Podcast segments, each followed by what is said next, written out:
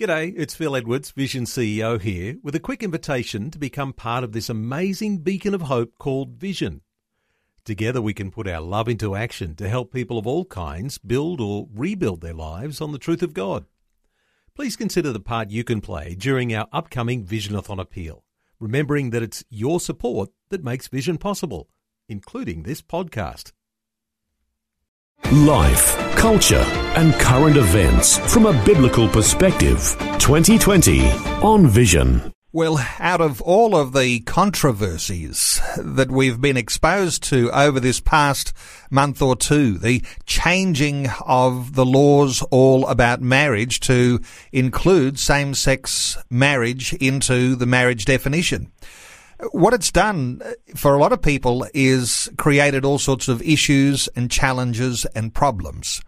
Uh, there are others who are talking about some positives. The idea of denominations uniting together.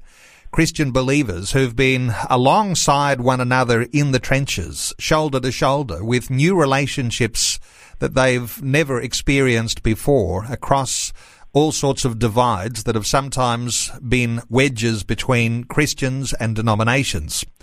Well, there are also a lot of people who've been shaken and brought to a place where they now have a deeper understanding of just what is at stake when they don't stand up for those true values and those foundations that have made Australia a great nation.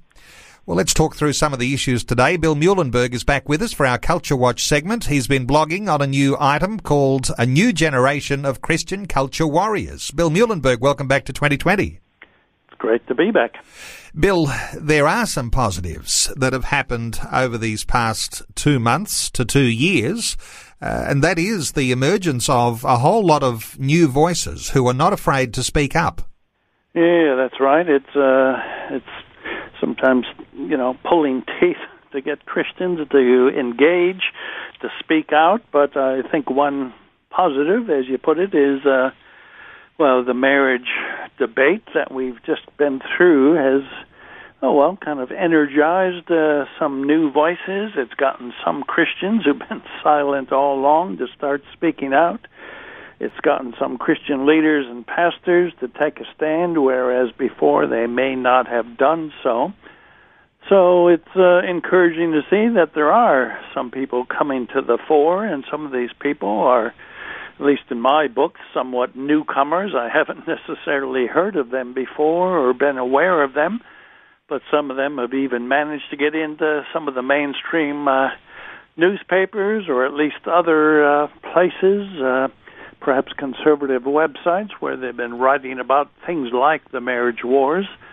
So yeah, that's uh, that's a plus. Even though we lost on the marriage battle, we may have gained a few new uh, troops to uh, join in with the overall battle. A little context here, Bill, because while there was a battle for marriage, and yes, there was a loss for the no case, when we talk about culture war or culture wars, uh, this is something that's bigger even than the marriage battle. How do you talk about that sort of context? Yeah, it's a good point. Uh, when we speak of something like the culture wars, we refer to what is often kind of the battle between left and right on some of the key moral and cultural issues of the day. So certainly all things sexual, uh, you certainly get that uh, whether homosexuality or now transgenderism, certainly the fight over marriage and family, uh, the life issues, obviously, abortion, euthanasia. These are all the contentious hot potato moral and cultural issues that are being debated, and usually the sides fall more or less on the left who are in favor of all these things, basically and those on the right who say, wait a minute, there's a lot of problems with all these things. We should be uh, proceeding slowly. So, yeah, that's the bigger sense of what we mean by the culture wars, of which marriage was one of the battles, but it ties in with so many other things. What we mean by uh, family, the whole homosexual, transgender issue, sex education, parental rights. So it certainly ties in a lot of other aspects. Now, you've identified a number of relative newcomers, people who are sometimes pastors, uh, some academics, some who are bloggers, uh, some who are just concerned Christians, and uh, you've put a few names down, Bill. Uh, I hope you're not drawing attention to them in a negative way, but uh, let's uh, let's name those names. Who have you got on your list? Uh, look, I, you know, first of all, I said there certainly would be plenty of other names that could be mentioned, so it's always a risk to highlight a few when you end up leaving out others, and so they certainly are uh, put in a positive light. I sing their praises. I say, in fact, in my piece, I hope they don't mind if I single them out. But some that have been been quite vocal, at least in terms of standing for marriage and family, sometimes even getting pieces into something like, say, the Australian newspaper. Uh, many more could be mentioned, but the four I have is Mark Powell, Sydney, Stephen Chavura, also, I believe, Sydney, uh, Stephen McAlpine, Perth, and Campbell Markin, Markham in uh, Hobart. Uh, these four, mostly pastors, uh, have been uh, pretty vocal and have been getting a bit of a good run in some places. And so, like I say, probably, oh, well, a year or two ago, I may not have even been aware that these guys were around. Now they're certainly making a name for themselves, certainly on some of the marriage battles. So I'm I'm encouraged. I'm heartened as I consider I'm getting a bit older, and many of my colleagues who've been fighting these fights for 20, 30 years, it's good to see uh, some uh, fresh blood, some new faces on the scene. Don't underestimate your capacity, Bill. I think you've got another good decade or two yet. Hope so. Uh, listen, when we talk about those who might fit the profile of someone who is a culture warrior, what sort of hallmarks to their character do you look for? Uh, or is it just the fact that they hold a position and they've attained some media attention and that they've spoken good, substantial things? Oh, look, that's part of it. And of course, you can make various distinctions. There would be uh, secular culture warriors, you know, people who are not uh, Christians by any means, but still are basically standing up for often 80, 90% of what any good Christian should be standing up and sadly is often not standing for. So you can think of a, you know, Andrew Bolt, columnist such as him, uh, would fit the bill nicely.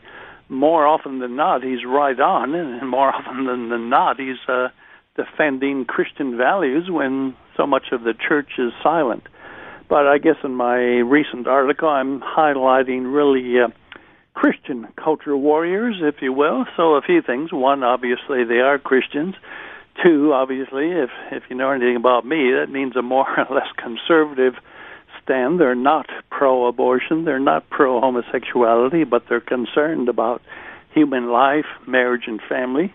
And third, I guess they have, uh, well, as we said, kind of they're able to articulate their case uh, even all the better if they can get into the secular media. So I mentioned some of these fellows have, you know, either gotten into some newspapers which are a bit more sympathetic, such as the uh, Australian, or uh, you know, might find themselves on Sky News and so on.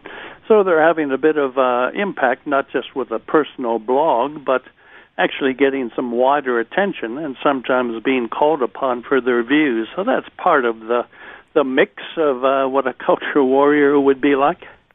Bill, there'll be those listening to our conversation today saying, I'm sure every community across the nation needs its own local culture warrior or warriors. Uh, Let's be plural with that. Uh, is there some sort of aspiration that you believe that ordinary Christians who perhaps warm the pews on a Sunday uh, but they're concerned about their family, they're concerned about their community, they're concerned about community values. Mm. Uh, is there something that ought to be happening to raise the aspirations to this level of culture warrior? Yeah, well, there's certainly the kind of uh, full time, if you will, culture warriors, often lobbyists or, you know, working at uh, organizations. You know, you can think of a Fred Nile in Sydney or Ross David Phillips in Adelaide, who've been, you know, doing some of these uh, lobbying works on behalf of faith, family, and freedom for decades now. So we already have that, but we're looking at the smaller scale. I think all good churches should have, at least within it, you know, a group of people who are keen about the issues, who maybe on a regular basis meet with the pastor. The pastor himself is busy, can't do all this. It's not his full time calling, but certainly a small group of uh, people concerned about the social, cultural issues of the day. They can be learning about it, maybe meeting together, and maybe uh, on occasion passing their findings on to the pastor so the whole church can be aware of it. So, yeah, I'd like to see more uh, people certainly simply concerned about the issues, aware of the issues, uh, willing to engage with the issues, and uh, that can take many forms, whether you join an existing, uh, say, pro family organization or start your own. There's great scope here for what can be done. Interesting to reflect on the idea of an old guard, and you know you're putting yourself in that. I think unnecessarily at this moment, Bill, but uh, but a new generation of culture warriors who have in fact been involved in the battles of this year. Mm. Uh, perhaps more and bigger battles ahead yeah. uh, for a new generation. I imagine there's not necessarily a formal passing on of the baton, but mm. uh, but the way you would pass on the baton, no doubt, would be at gatherings of people who would share this common interest of being a culture warrior. How do you encourage people to get to conferences, gatherings uh, where people are talking about these values that need to be defended?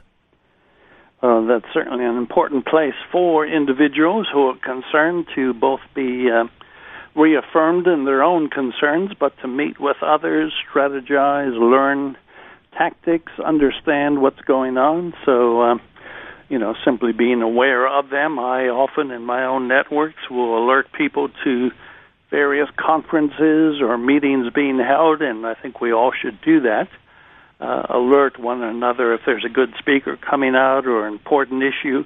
Try to get people along, and uh, that's one way to keep things flowing. Obviously, using the social media, internet, email, and so on. That's all part of the action, I think. And issues of integrity, Bill, because if you're going to be a cultural warrior, I assume that you have to set yourself fairly high standards. Mm. Well, yeah, that's certainly part of it. I mean, you know, if you talk about the importance of marriage and family, well, obviously, you know, you have to try to be living it yourself. Uh, sadly, I've known of some who, uh, you know, were quite involved as a, a family lobbyist and so on, but sometimes their own, uh, you know, marriages have uh, sadly come to an end. So, you know, that that's, that's not a good look when we stand for marriage and family, but it somehow sadly you know doesn't quite make it in our own personal situation. So yeah, it's it's you know we got to be careful here. Um, we just had an American uh, Senate race in which one person was accused of things that he may or may not have done very long time ago, but that seems to have uh, resulted in him just losing narrowly his race. So yeah, these things can come back to bite you as well. So we certainly have to on our own personal lives be uh, walking with God and keeping close account. And uh, that's got to then hopefully translate into a better message as we speak on so many of these public issues. Well, Bill Muehlenberg, identifying a new generation of Christian culture warriors. I'll point people to that article that you've written just of recent times. Uh, listeners can find that at billmuehlenberg.com or simply Google Culture Watch. Bill Muehlenberg, always good getting a catch up and uh, great words of wisdom once again. Thanks for being with us on 2020. Many thanks indeed. Before you go, thanks for listening. There's lots more great audio on demand, or you can listen to us live at visionradio.org.au. And remember, Vision is listener supported. Your donation, large or small, will help us continue connecting faith to life for hundreds of thousands of people across Australia and around the world. Learn more or donate today at visionradio.org.au.